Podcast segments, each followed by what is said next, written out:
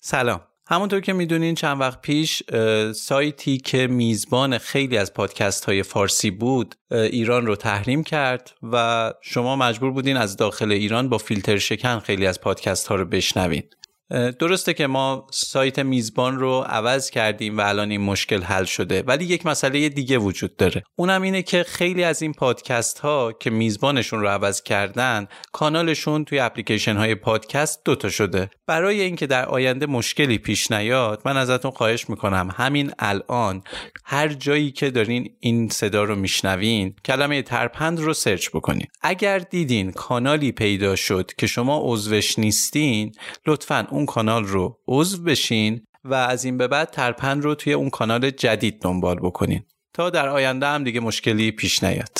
دم شما هم گرم.